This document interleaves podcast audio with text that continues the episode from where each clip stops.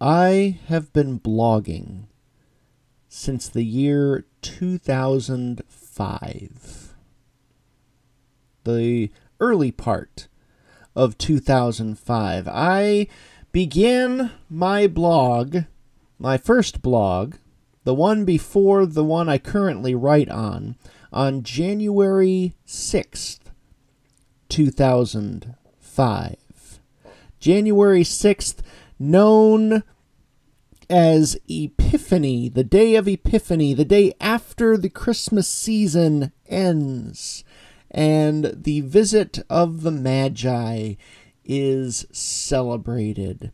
A date that has been given more infamous connotations in more recent times. I have been blogging for over 18 years. My blogging career, such as it is, if it can be called that, is old enough to vote. That is how long I have been blogging. My blogging career, such as it is, is about to graduate high school, or maybe it already has. I don't know. I'm not going to be that precise about it. Nevertheless, the point is, I have been blogging for a very long time. I started my blogging career, such as it is, near the tail end, I think, or maybe at the midpoint. I don't know. I don't I don't have exact dates for this kind of thing handy. But it was it was in the midst of somewhere somewhere in the midst of blogging's heyday.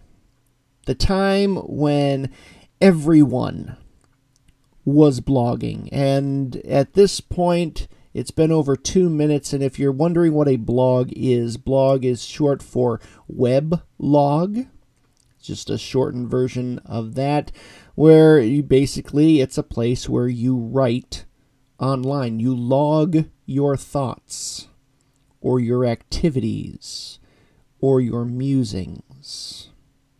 So I decided I would start a blog because, after all, pretty much everyone else had a blog. I didn't know what I was going to do with it. I didn't know how long it was going to last. I didn't I didn't know what I was doing at all. But eventually, eventually I settled into a groove. Not too long before I started my first blog, I had also started at my first pastorate. And so it became very natural for me to process some of my experiences about those early years.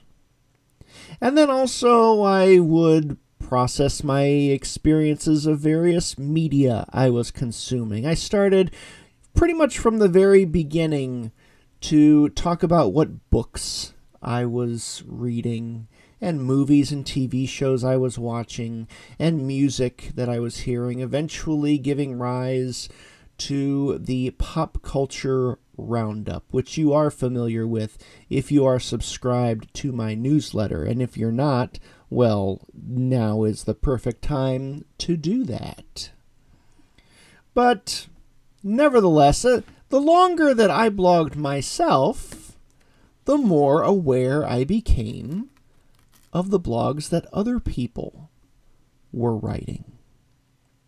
And some of this was just I, I would find blogs that that interested me that that wrote about subject matter that that I wanted to read more about. For others, I was taken in primarily, or, or first, the first impression I got was how well the blogger wrote. Some had common interests. Some were, uh, many of them were also fellow clergy, and so I was interested in one's own experiences that maybe they could somehow inform my own. And after a while, I developed some favorites. And even after the heyday was beginning to wane was beginning to pass, these blogs were ones to which I continued to gravitate. As others fell away, these were the ones that I continued to visit no matter what, for my own inspiration, for my own curiosity, for my own appreciation. Uh, sadly, not all of these favorites of mine are still around, but I think I can I still draw influence from them even now. So, here is my top 5 my top five all time favorite blogs. And these are in no real ranked order. These are in no real referential order. I'm actually building to a point, so they have to be in a certain order that is not necessarily ranking. But that's neither here nor there. We, you'll you'll get it when I when I get to that point. Nevertheless, my top five favorite blogs. Number five, the Rev Gal Blog Pals.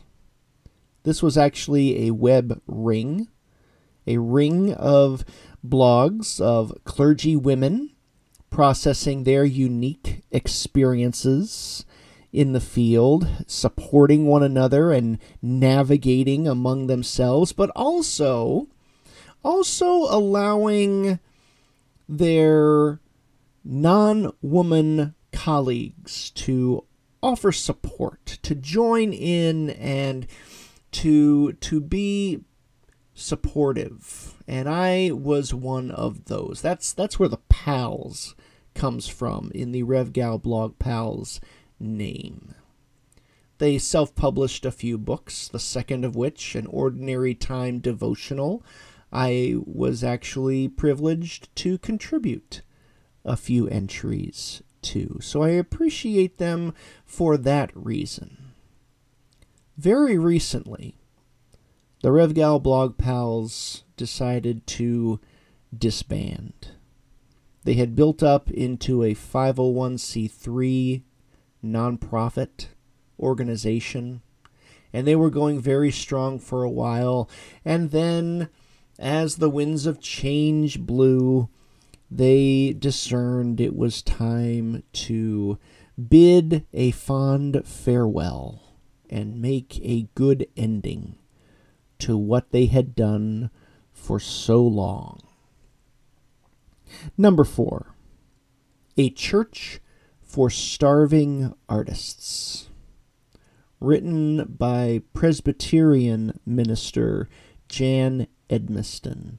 She writes almost every day. She's still going strong. She muses about church life and ministry and all of the ins and outs and ups and downs that that brings. Particularly, she has long been interested in how churches may adapt in response to new realities in creative and new and daring ways, not just doing the same old, same old in a slightly different way. No, she is interested in reinvention and allowing certain things to die if necessary.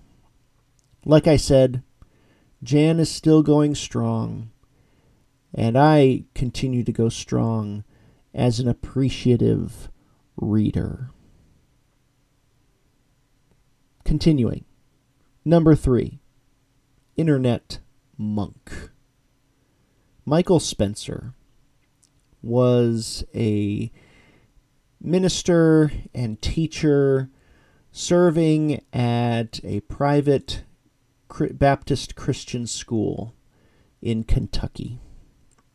And he wrote daily, sometimes several times a day, at length about a wide range of issues related to Christianity, in particular evangelical Christianity. The the the term exvangelical has popped up, has become fashionable in recent years. Michael was an exvangelical before that term existed.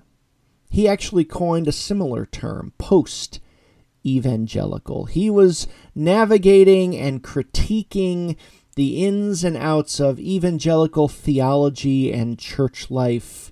He he became somewhat well known for targeting Joel Osteen at various points.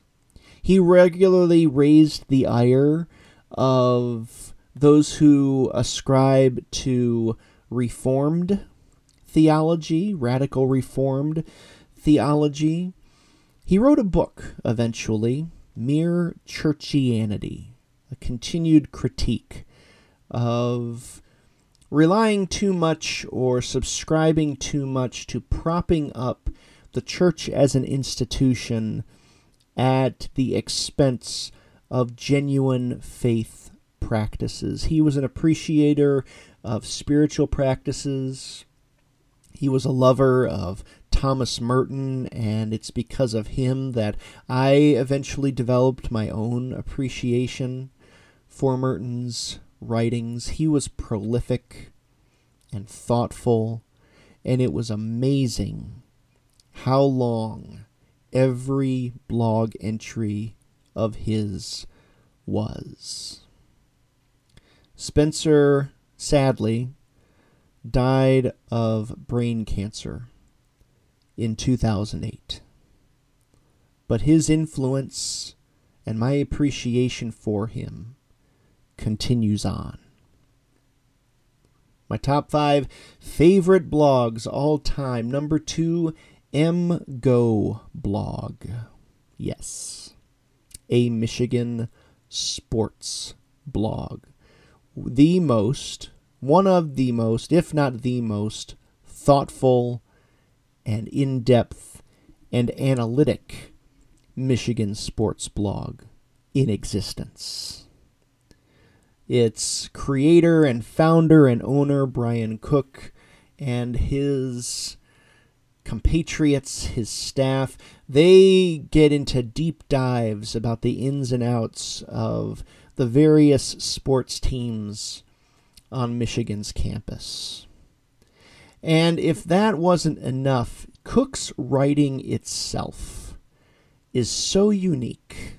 He calls David Foster Wallace one of his top influences, and you can see that at work in his game recaps, in his season previews, in his musings about what various teams are or the institution as a whole are going through.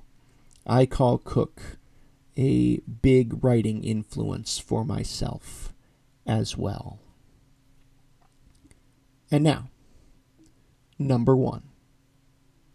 Number one for pragmatic purposes mainly, but maybe it could be listed at number one anyway. That being Real Live Preacher. Written by Gordon Atkinson. At the time that this blog was in existence, Gordon was a Baptist preacher. And this blog began anonymously so that he could be more honest with his writing. And he wrote about the the ups and downs of church life as well, the ups and downs of ministry, the ups and downs of his own faith struggles. And again, he strove to be as honest and raw as he could. Eventually, he was discovered. His identity was revealed, but he continued. He continued to write. Maybe, maybe not as honestly, but certainly very honestly still. His writing eventually gained enough of a following that he was able to write a book of the same name, reallivepreacher.com a collection of his greatest blog hits. He eventually wrote a couple follow ups, including another collection of his greatest blog hits called Turtles All the Way Down. Gordon eventually left the pastorate. He eventually left. He left at the same time ministry altogether. He didn't move churches. He just decided he was done with this particular work. And his time writing as real life preacher ended soon thereafter. He's popped up from time to time in new online spaces and incarnations with new subjects to talk about. Nevertheless, I continue to appreciate him as yet another big influence. He and Cook and Michael Spencer are probably my top three blogging influences. So, yes, those three being one, two, and three was intentional. Around the time that Atkinson published his first collection of blog posts, I very quickly got the idea that maybe I could someday do the same thing. I would certainly have to up my writing game first. I would certainly have to devote more energy and more creativity and and, more devotion to this particular craft, much like Michael Spencer did. And I like to think that over time, it, it took me a while, but over time, I eventually reached a point where maybe my stuff could be considered book collection worthy. But it would take a number of years. Basically, around oh, 18 years. For my own book collection of greatest hits to come to fruition in the form of No Perfect Time, brief essays on life and faith. I have I initially gave it I published it as an electronic book only because that's what Smashwords does. And I followed that up not too long after, the same year actually, with Four Weeks Reflections for Advent, a collection of blog posts that specifically were all about the Advent and Christmas seasons. Also, in ebook form only. But much like with Atkinson's books, my being able to hold his books in my hand, I I still longed to have that experience with these ebooks as well. And finally, I was able to. Just the other week, actually, finally published through another platform where I could control the process myself, where I could could undertake the process from beginning to end. Both these books, No Perfect Time and Four Weeks, exist in paperback form. I have held them in my hand. I am looking at them as I speak. It's been a long process toward this point that started on January 6th, 2005. And now, finally, that point is here. Welcome to the Coffee House Contemplative Podcast.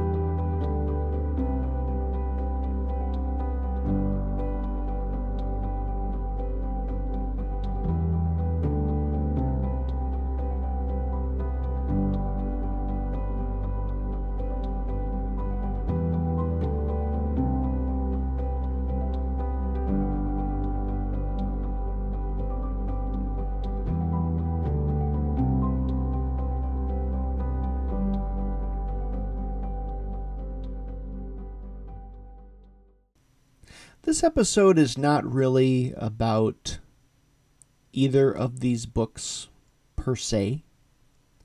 I'm not going to go into the content of either one of them or, or read through either, through, from either one of them because I've actually done that already. You can go back and you can find the episodes where I I do that. They're basically book. I call them book readings on demand, and, and so I'll even pop them in the in the notes for this episode. What I really want to talk about is the process. The process by which these came to exist, which I've also talked about and I've written about on my current blog before, but I think there there is still something that that I clearly feel I I want to say about this uh, about my experience publishing these. Of course, it, it's been a very different experience than the books that came before them. I, I went the traditional route with those.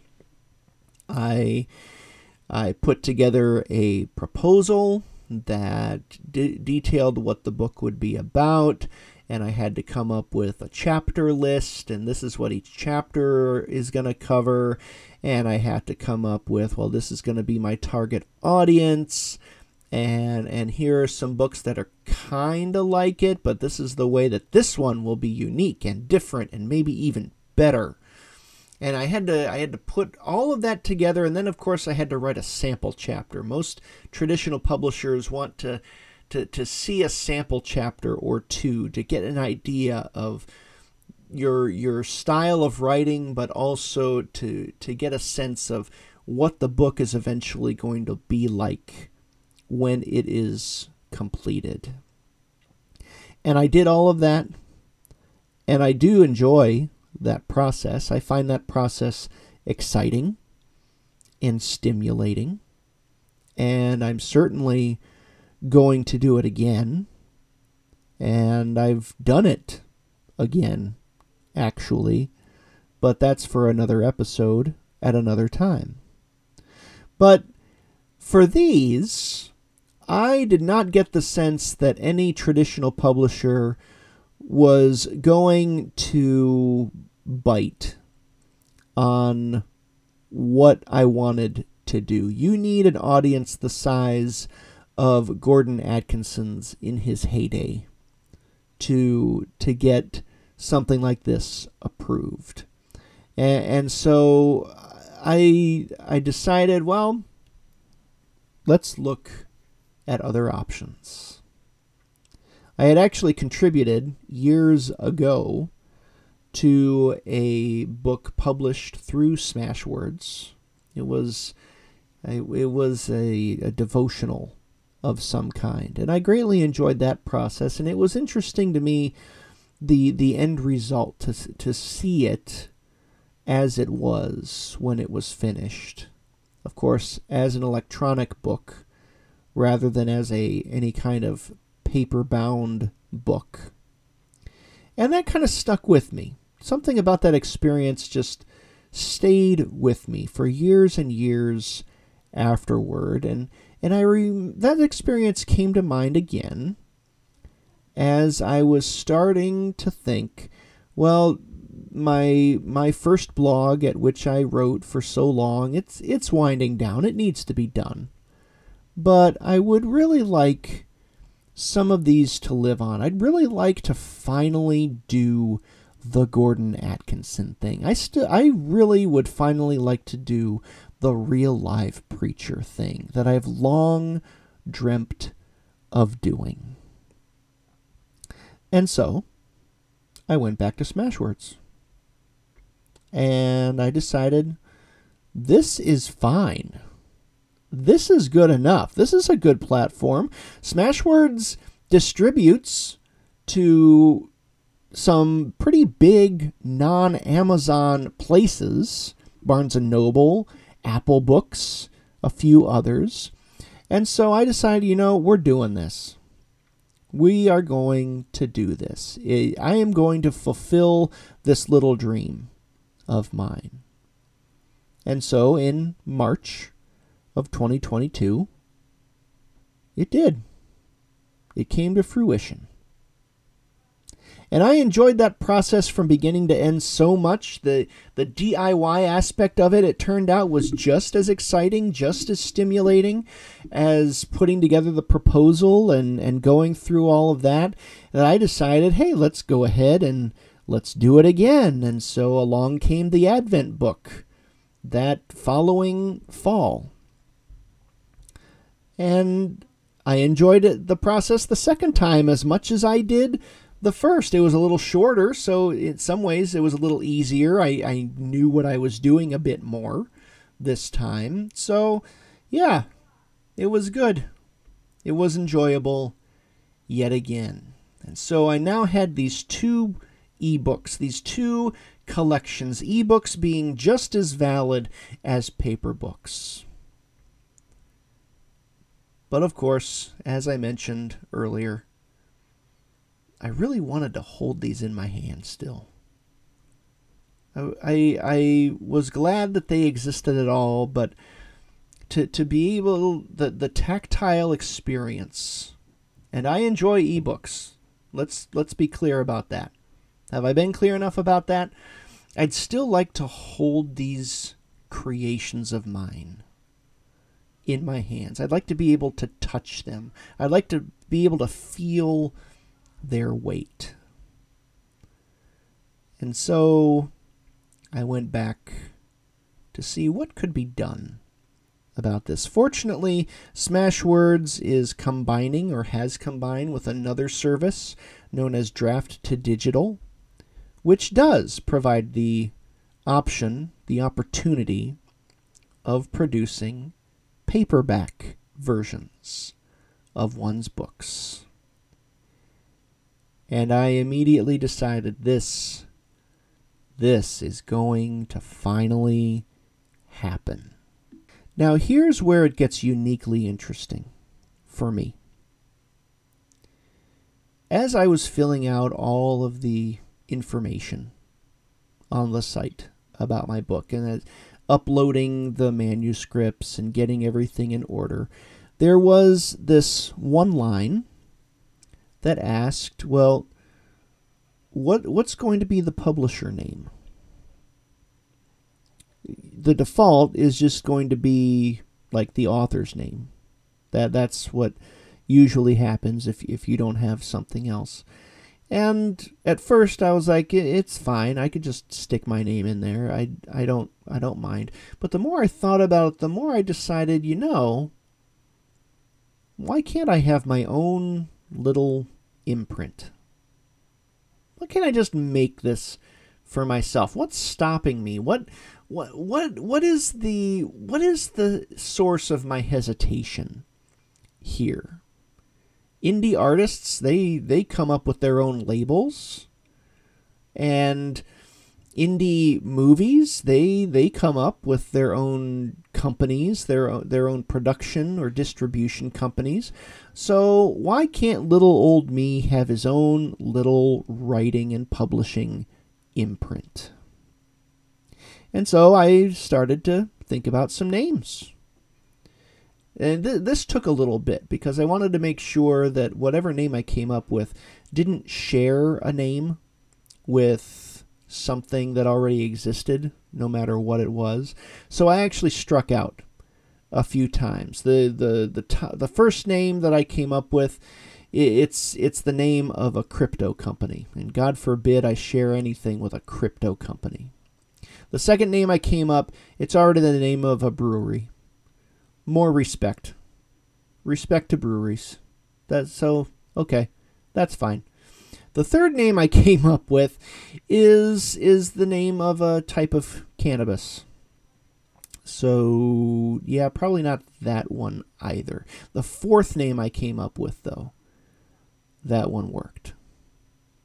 That one was okay. There was no nothing else that I could find that would say that this was some kind of a duplicate or my attempt to to steal somebody else's name. Now, I have to preface this with a tiny story, and it's a story that I actually tell in the Advent book. When I was in seminary, I had a pine scented candle And most nights, especially that first semester, but really probably most of the first year, I would light that candle. And it would fill the room with a very unique pine fragrance. And I would just use it to reflect on my experience so far. I would use it to calm myself down. And I have never found another candle that smells exactly like this one. There are certainly other pine candles out there, but nothing like this one. I can stick my nose in this candle. It doesn't I can't light it anymore, but I I have it. I'm looking at it right now as I'm talking. And I can stick my nose in the middle of it and I can take a big whiff and I am immediately transported right back to my little seminary apartment. And as a result, these two books have been published by Pine Candle Books. That's the story behind it. That's the reason that if you turn to the one of the first pages in each of these, it says Pine Candle Books. I I filed for a doing business as certificate and I have it in hand, not literally at the moment, but I do have it. And so Pine Candle Books, my own little publishing imprint, was born.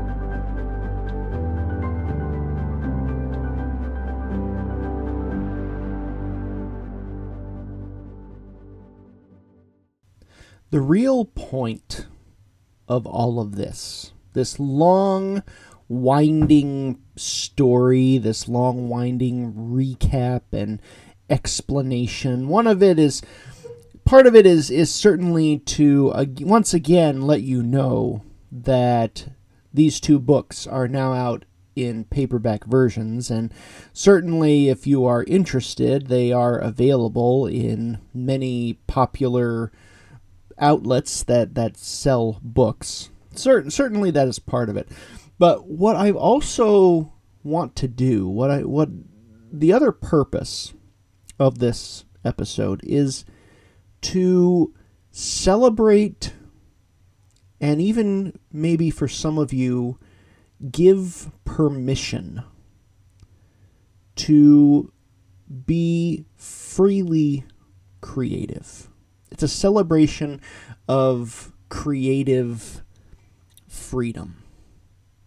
And there there was something about seeing pine candle books on the listings for these books. There's something about seeing it on the first pages of them that that has brought a sense of liberation and a sense of possibility. Once again, I like the book querying process, the traditional process. I do not mind putting together the the proposals and writing sample chapters and then eventually getting down to writing the rest of the book and being part of the editing and, and all of that stuff. I I have enjoyed that process every single time that I have gone through it. But there is something about this process of doing things on my own, of putting everything together, and, and then giving it a certain legitimacy with this imprint that to me opens up a whole new realm of possibility. those those book ideas that maybe I I haven't I, I've I've hesitated about trying to pitch because I'm not sure if anybody will consider them sellable enough, palatable enough for larger audiences that that aren't considered mainstream enough to to make any kind of money off of them. Well, now I have a way of pursuing those ideas without having to worry about that. Without having to worry about the will it sell idea or or the trying to trying to alter the idea enough so that somebody will pick it up, but maybe it's not really what the original vision was.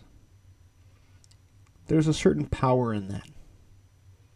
There's a, a certain excitement in that that the traditional process can sometimes lack. And so I have found this for myself. And it may be that you need to hear somebody give you permission to do the same. Maybe it's not books.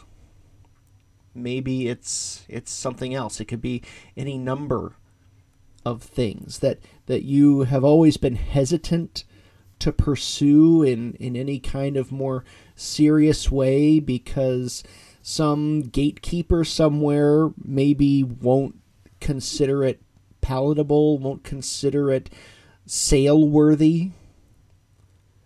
But you don't, that's not the only option. Doing it yourself is totally an option. Making your own connections, making your own inroads, making your your own name. There is something about that that can be just as rewarding, just as life giving, maybe even more so than the traditional processes of whatever field you are interested in could bring. And so this is this is me saying I finally took this leap for myself.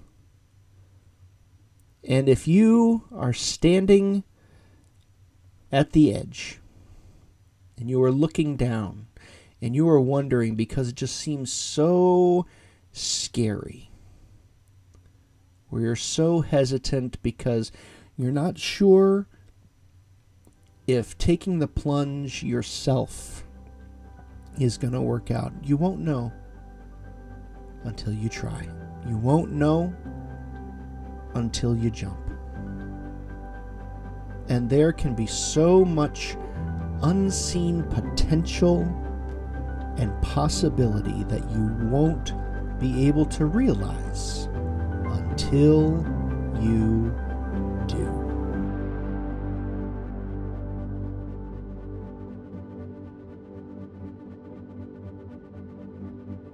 Thank you for listening to the Coffee House Contemplative Podcast. I'm Jeff Nelson. You can find more about my writing, including all my books, at jeffreyanelson.com. You can also find me on social media, Jeffrey A. Nelson on Facebook, and I'm at Bold Roast Rev on Instagram and elsewhere. Have a great week.